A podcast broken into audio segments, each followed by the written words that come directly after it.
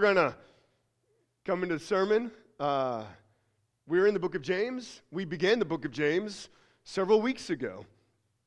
And we are going to continue through uh, the book of James. Uh, James is an amazing letter. It's probably the first uh, New Testament document that we have. And James began, if you remember when we started a couple weeks ago, he begins by telling us that God uses trials to mature us in our faith. And then we saw in verses 13 through 18, this was two weeks ago, that, that God also, uh, he shows that we have evil desires in our heart, that when these trials come, they often twist them and tempt us to disobey rather than persevere in obedience. In our section today, James is going to flesh out okay, so how do we live by faith? So, if there's going to be trials and we're going to have temptations, how do we make our way through this life? How do we navigate in a way that we, we honor God? And so, what James is going to do is he wants us to understand the importance and the necessity of God's word in the Christian life. He's going to show that the only way we live righteous lives, lives that please God, is when we live in accord with His Word, the Bible. And so, uh, I, would like everyone just, if you have a Bible, can you just grab your Bible? If you don't have it today, you can grab one of the white Bibles in front of you. Um, and, and if you really still don't have one of those, you can grab your little digital Bible in front of you. Uh, but I do want to encourage you on Family Sundays to use our paper Bibles um, as our children are watching and looking. They have no idea what you're doing on those electronic devices. And I know you're all studiously studying, uh, but it's helpful for little eyes as well. Um, I'd like to just take a moment. Uh, this Bible, this word, it's a gift to us from God. Uh, it's in this word that God has revealed who He is, what He's done for us, and how He redeems us in Jesus Christ. It is com- this book is comprised of 66 books. It is inspired uh, by the Holy Spirit, written by human hands. It is without error. It is perfect. It possesses the full authority of God. The Old Testament, which is the first 39 books, was finalized before 200 BC. It contains more than 300 prophecies of Jesus Christ regarding his, uh, regarding his birth, life, death, and resurrection, which Jesus completely and absolutely fulfilled all of them. We have more historical documents pr- proving the reliability and historical accuracy of this word than any other historical document that exists. This is not a book given to simply improve our lives. It's not a book that's given to us that we would live happier lives and just culturally more acceptable lives. This is a book that reveals the triune God, the God who created all things so that we would dwell in his presence. This is a book that's meant to transform us into the image of Jesus Christ so that we would shine as lights in this world. This is a book that frees us from sin and fills us with the joy of the triune God so that we would be trained in righteousness. Every week we come and we spend a great deal of time opening up this Bible. And we preach expositionally through it, meaning we go verse by verse, making our way through books of the Bible so we don't miss anything and that we understand the message of the Bible as it was written. Each week we also stand when we read God's Word. We don't do that for exercise. We don't. I know sometimes we're wondering why do we always stand up? We stand as a reminder of who the author is of this book, of the authority that this book contains, of its inerrancy and infallibility, and to remind ourselves that this book is God's gift to us that we would know him, love him, and live like him. This is truly no other book like the Bible that we possess. And what is neat is everyone here has one whether paper or electronic, and we probably all have many of them at home. We're greatly blessed in this country to have this word. And so we're going to look today at what God's word says to us. And one of the things we're going to see is it's calling us to be a people of this word. And so what I want to do is I want to go and invite you to stand. We're going to read James chapter 1 verse 19 through 25. James 1. Know this, my beloved brothers. Let every person be quick to hear, slow to speak, slow to anger. For the anger of man does not produce the righteousness of God. Therefore, put away all filthiness and rampant wickedness, and receive with meekness the implanted word, which is able to save your souls. But be doers of the word, and not hearers only, deceiving yourselves. For if anyone is a hearer of the word, and not a doer, he is like a man who looks intently at his natural face in a mirror. For he looks at himself and goes away and at once forgets what he was like. But the one who looks into the perfect law, the law of liberty, and perseveres, being no hearer who forgets, but a doer who acts, he will be blessed in his doing. Let me pray. Father, we come. We come now to your word that you have given us. And Lord, I pray that, Lord, through the power of your Spirit, our hearts would be open, that our eyes w- w- would be alert as we read and we study this passage. God, as it calls us to be a people of your word. God, I pray that we would understand what it means to read, to study, to live out the truths of your word. That we would see the joy, the freedom, and the glory that is contained in your word that you have given to us. God, I pray that you would, through your Spirit, give us wisdom and understanding. And God, uh, create in us, increase in us a hunger and a desire to know and to love your word. In your name, Jesus, amen. You may be seated.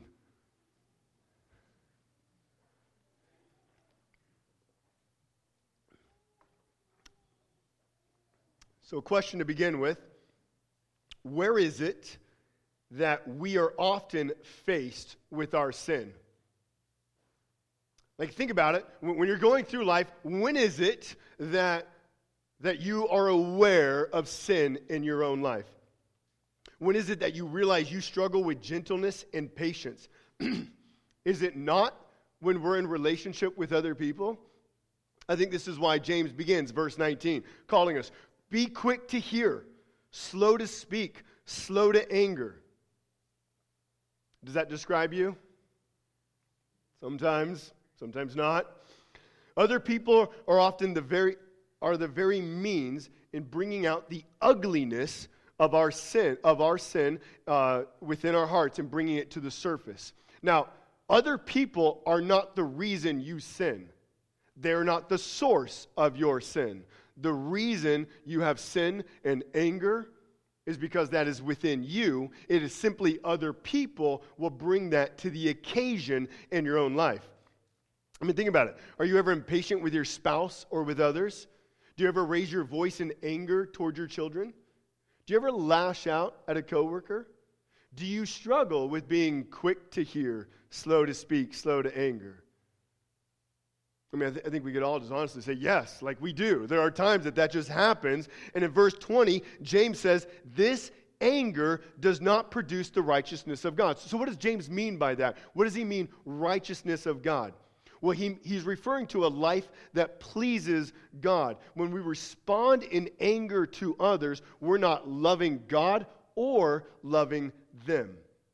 This is why James says in verse 21 we need to remove filthiness and we need to remove rampant wickedness within ourselves. When we're saved by grace, we know this. We're, not made perfect in a moment. We're not done with sin. In fact, what we see in God's word, it's, it's only once we come to know Jesus and we've been given his spirit that we're actually equipped to fight against sin. So, so I hope you know this. As a Christian, you are not a slave to anger. Sometimes we feel that way. I'm just an angry person. No, you're not a slave to anger. You're not a slave to impatience.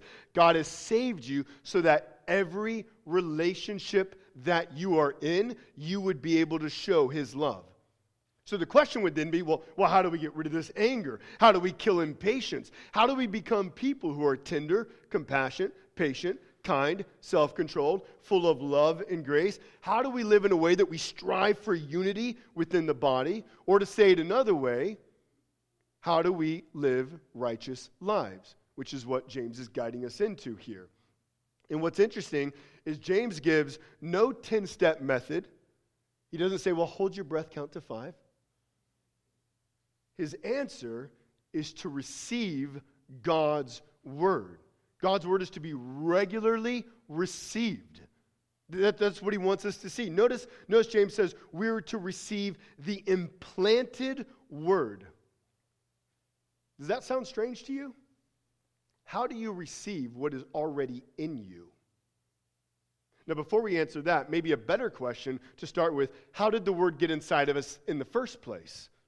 So let's start there. To answer that, we go back to verse 18. This is where we were two weeks ago. There we read, God's God brought us forth by the word of his truth. And so as we studied that, we saw that that refers to our salvation.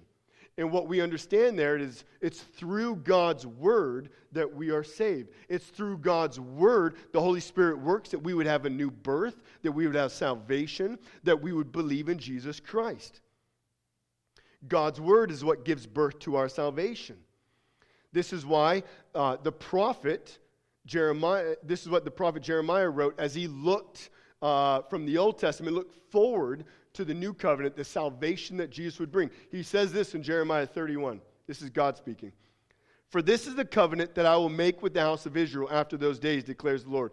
I will put my law within them, and I will write it on their hearts, and I will be their God, and they shall be my people. So, as Jeremiah is looking forward and God speaks through him, he says, The new covenant is going to be where God gives you new hearts. And these new hearts are going to have God's word on them, meaning you're going to desire to obey God's word and to live out God's word. So we've answered the question how does God's word come inside of us? It comes at salvation. When you believe in Jesus Christ, God has given you a new heart. That new heart has God's word written upon it.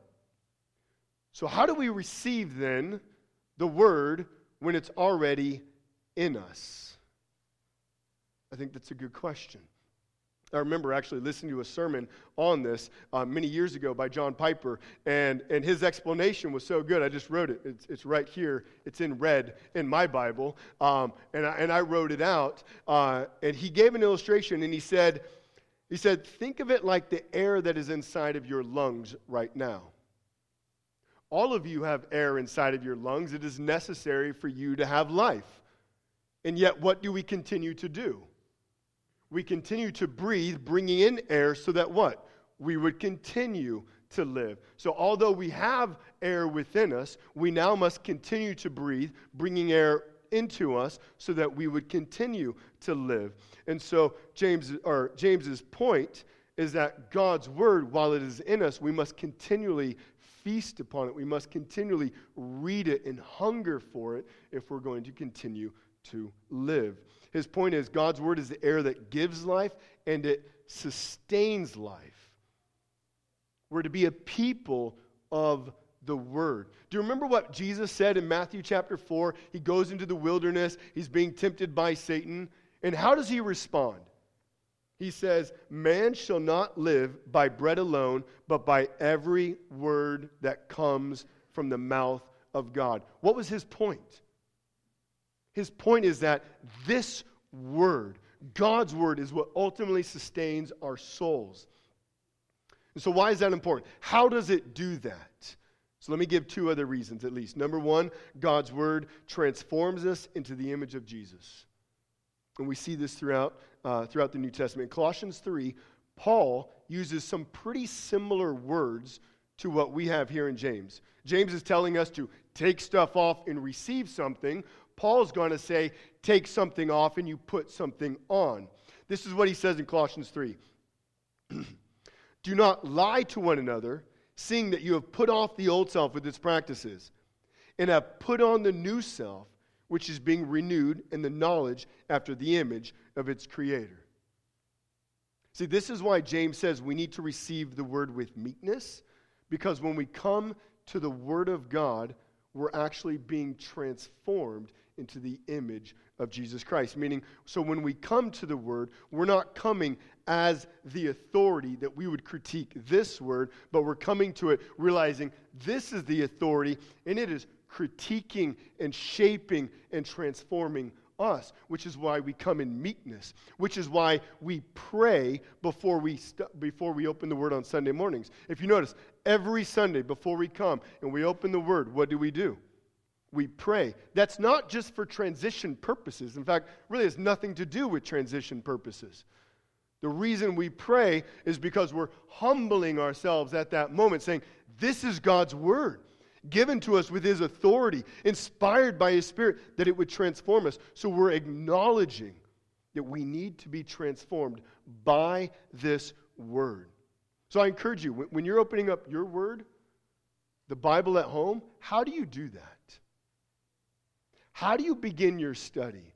How do you position yourself in such a way, and I'm not just talking physically, that as you open up the word that you're submitting to God, that you're bowing down before him, that you're coming in meekness, acknowledging our need to become more like Christ.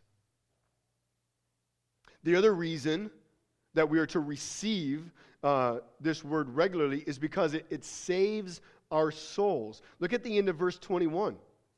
He says, Put away all filthiness, rampant wickedness, and receive with meekness the implanted word, which is able to save your souls. Now, you might say, Wait, aren't we saved by grace? I mean, don't we all shout grace alone? So, how can we then say the regular receiving of God's word is what saves my soul?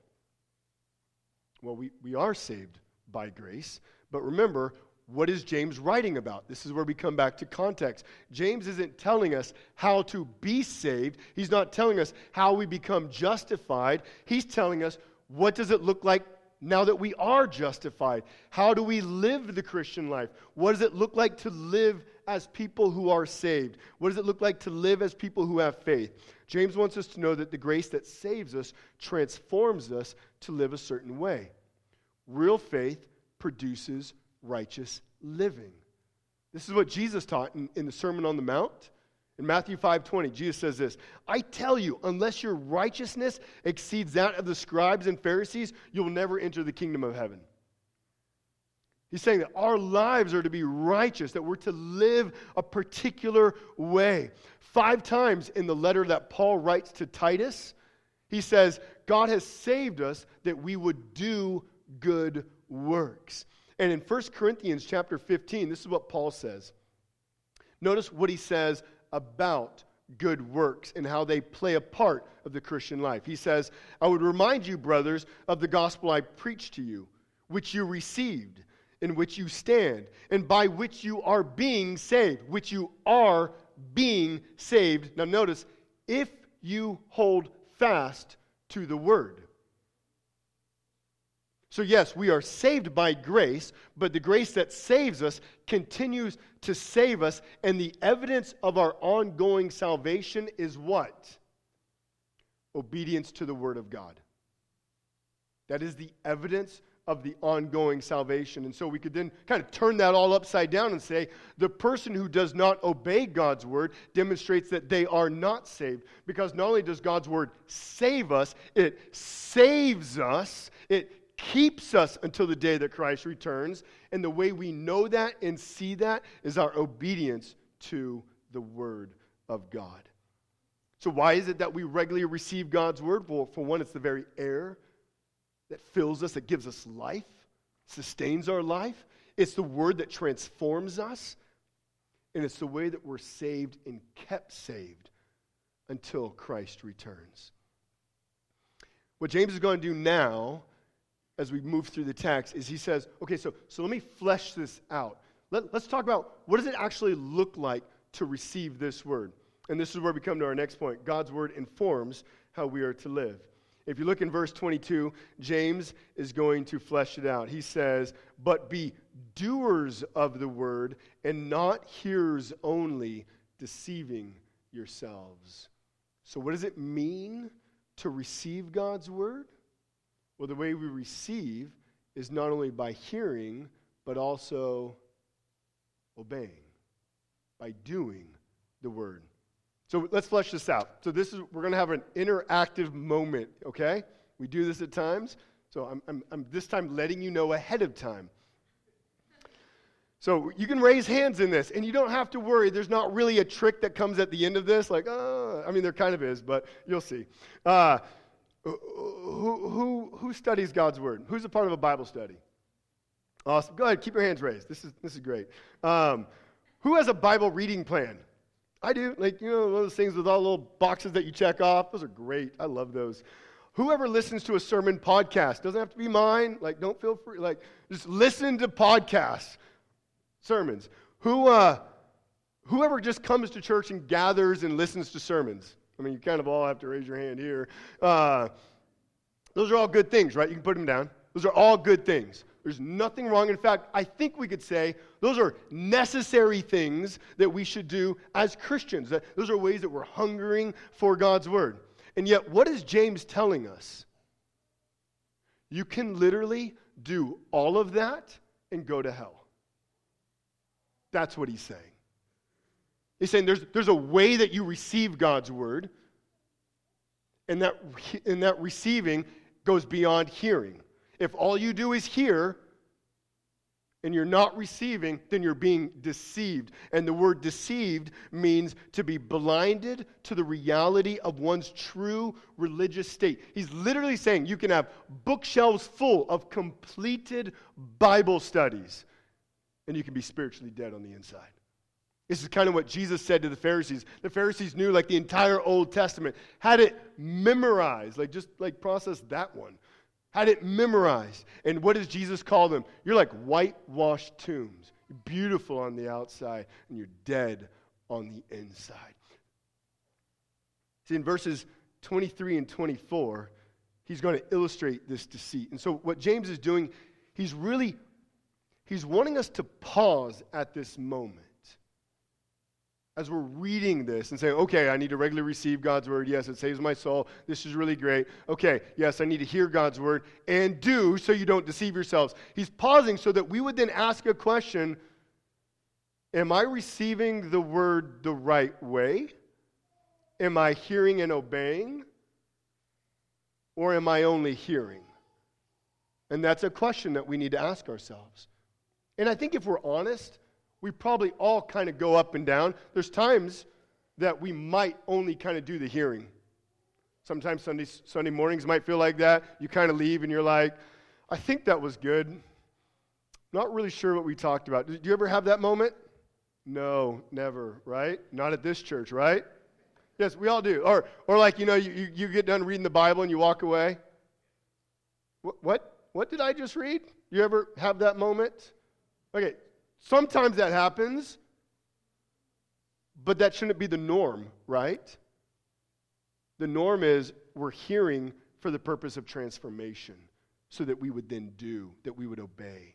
So in verses 23 and 24, James illustrates, he says, okay, this is what it looks like to be deceived.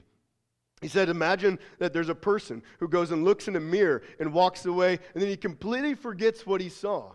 So can you picture that scenario? You get ready in the morning, you look in the mirror, you're looking intently. Notice, intently looking. So it's not like you're just walking by the mirror, like, you know, just walking right by the bathroom, like, oh, did I? Yep, I'm there. But you're looking intently at the mirror, you're examining, and then you walk away and you go, wait a minute.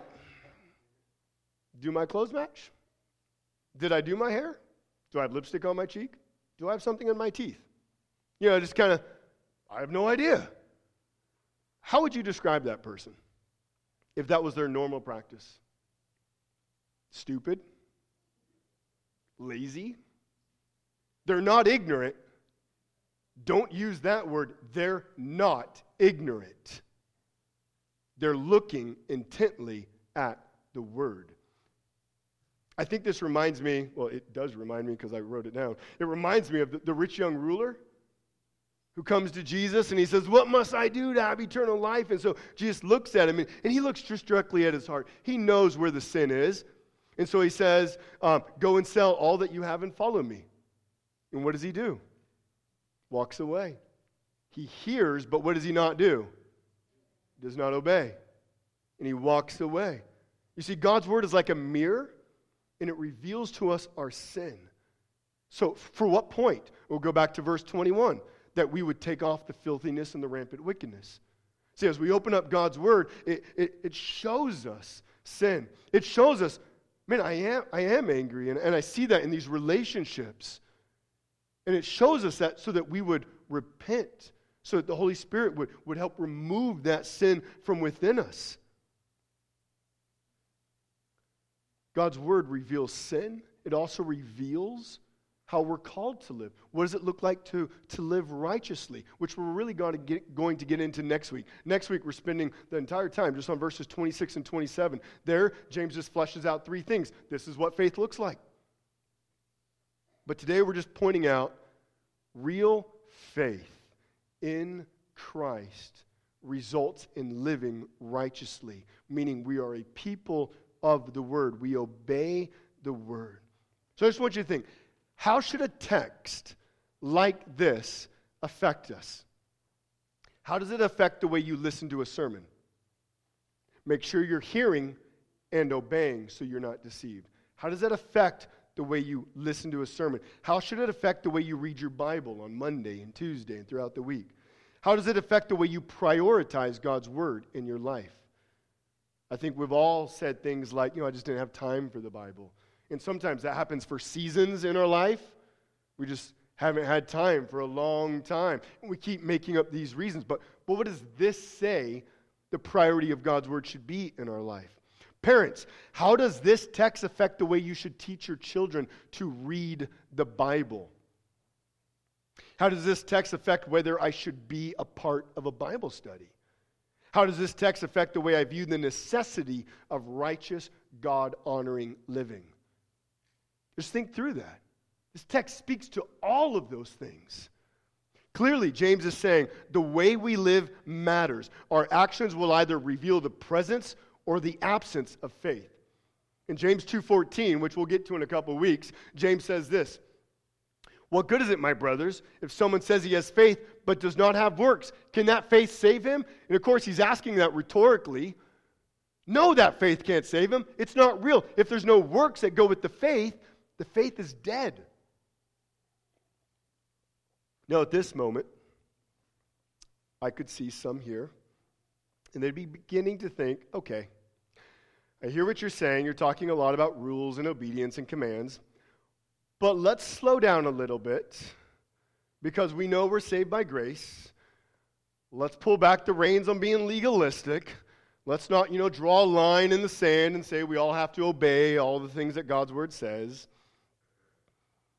So that may be going through your head, or, or, or, some form of that, or maybe it is now that I've said it. So let's turn to verse 25, and, and how does James respond to that line of thinking? But be the one, but the one who looks into the perfect law, the law of liberty, and perseveres, being no hearer who forgets, but a doer who acts, he will be blessed in his doing. Here we have God's word brings freedom and blessing. That's our, that's our final point. So here, James is going to switch from using the word word to the word law. And he probably does this because he's wanting to emphasize obedience. But notice, how does he describe law? This is our interactive time. How does he describe the law? What does he say?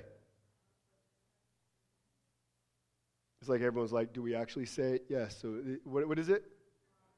The law of liberty. He also calls it the perfect law. Now, let's not forget, James is the, the, probably the first book we have, so there's no New Testament at this moment. I mean, his, his book is like the first contribution to the New Testament. So, what's he writing about? What law is he writing about? What is this perfect law, this law of liberty, law of freedom that he's, he's writing about? What is it? It's the Old Testament. So, what he's looking at. And as he looks at the Old Testament through the lens of Jesus Christ, what does he say? This word is what? It's freedom.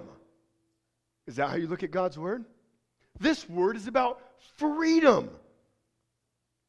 When James look, he's not thinking about how restrictive God is or how legalistic Christianity is. He sees freedom.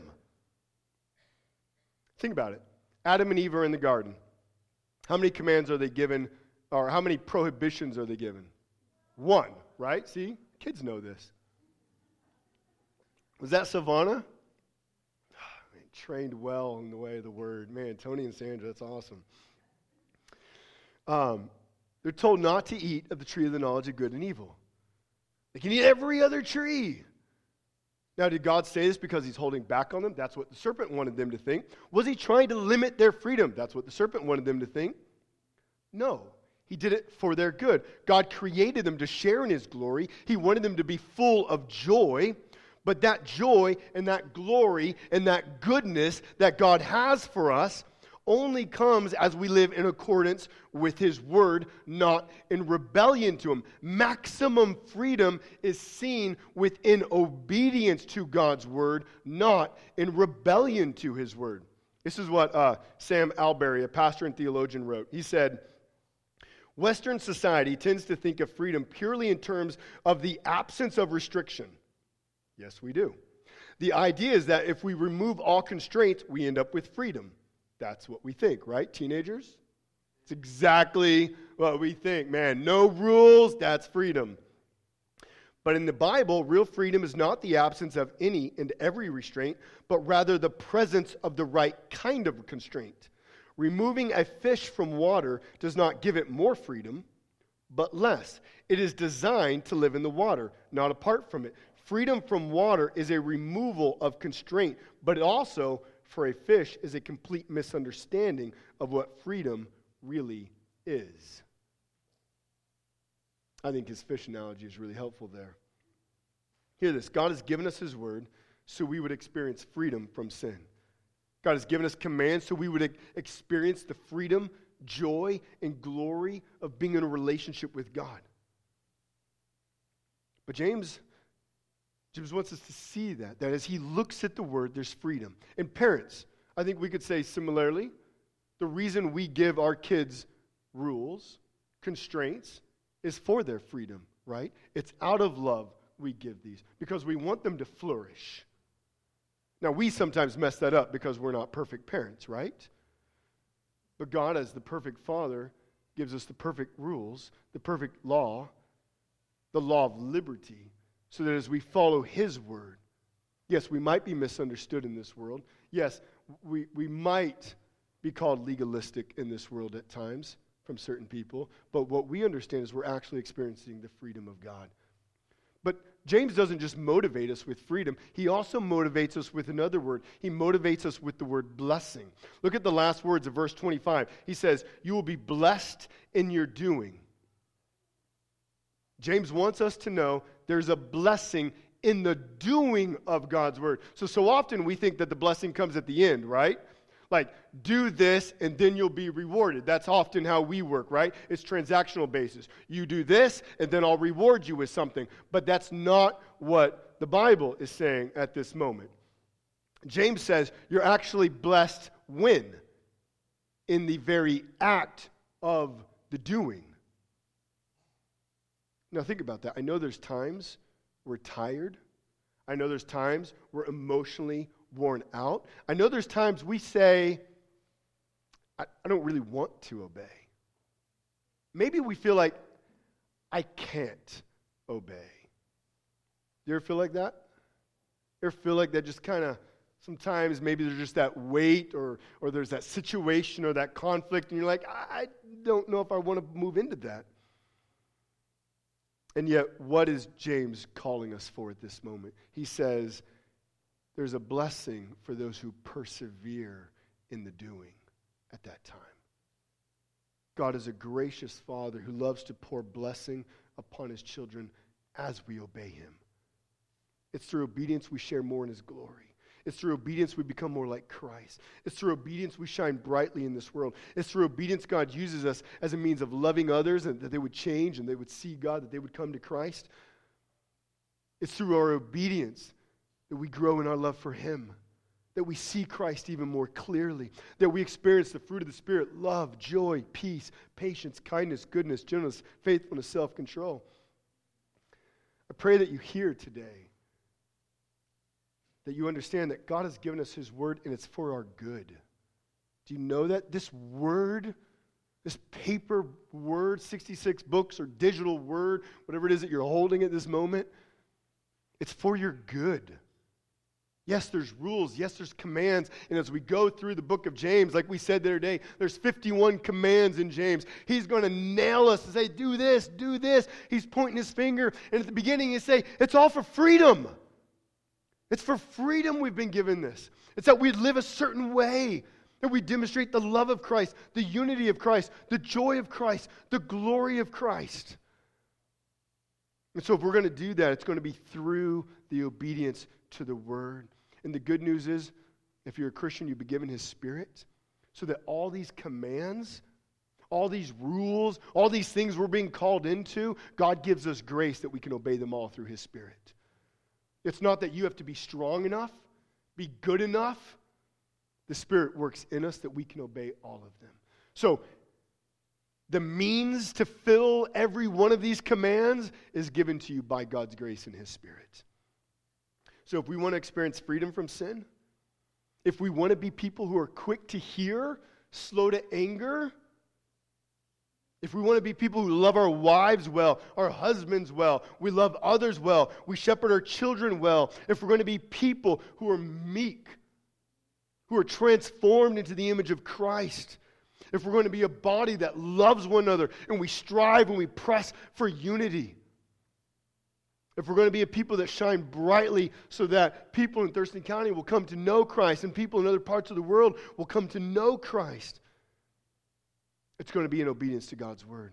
Listen, what, what your family, what your friends, what your coworkers, what everyone around you needs you to do is to be more in God's word, to receive it the way that God calls us to, to hear and to obey. That's what that's what our friends need. That's what our children need. That's what our families need if we're going to shine brightly in this world, it'll be in obedience to this word, the word that God has given us. So let us be a people of it. Let us study it. Let us study it together. Let us study it alone. Let us regularly submit ourselves to it, that we would know God and that we'd live as He's called us to. So, what we're going to do now is I'm going to pray, and then I'm going to invite the men to come down. We're going to partake of communion. And as we partake of communion, we're celebrating the fact that Christ has come and that through his death and resurrection, he has freed us from sin, that we have been justified, that we have been declared righteous, so that we could then obey the very things that God has called us to do. So let me pray. Our Father, we come to you now. And Lord, I thank you for your word. The word that you have given us, your word your word of freedom. Your word that explains how your son came to die on a cross that we would be set free from sin, that we would no longer be slaves to sin, that we would not be slave to anger, to unrighteousness, to impatience, to harshness, but that God, we would become a child of you. And in that sense, we'd become slaves of righteousness, desiring to please you and to serve you and to live in accordance to your word. Lord, I pray that as we hear your word, that your spirit increases the desire and the hunger within our hearts, within our souls for your word, that we would regularly feast upon it. Lord, I pray that if there are, believers here who have been neglecting your word for whatever reason, that they'd repent today. They'd begin studying it. They'd get in Bible studies with other believers. Lord, I pray that if, that if anyone here is is convicted of hearing your word. Maybe they've been reading the Bible. Maybe they've been studying. Maybe they've been coming and listening to sermons, but there's been no doing. And they've been deceiving themselves. Lord, I pray for conviction there that they'd repent. God, we thank you for your grace and your spirit. We thank you that, Lord, you not only call us to live a certain way, but you change us, transform us, and by your grace, you empower us to do all that you've called us to do. God, I pray that we would truly see your word as one of freedom that calls us, beckons us into even greater freedom and joy as we follow you in obedience. In your name, Jesus, amen.